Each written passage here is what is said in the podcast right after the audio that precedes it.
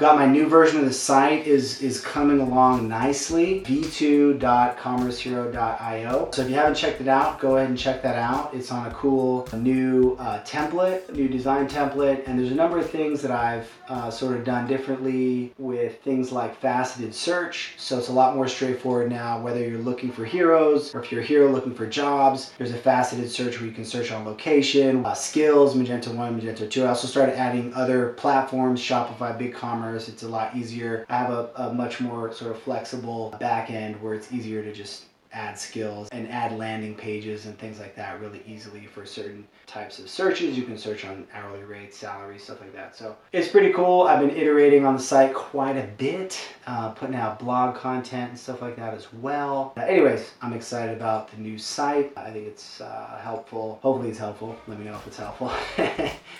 Hey, thanks for listening. To find out more about Commerce Hero, check us out at commerce hero dot i o.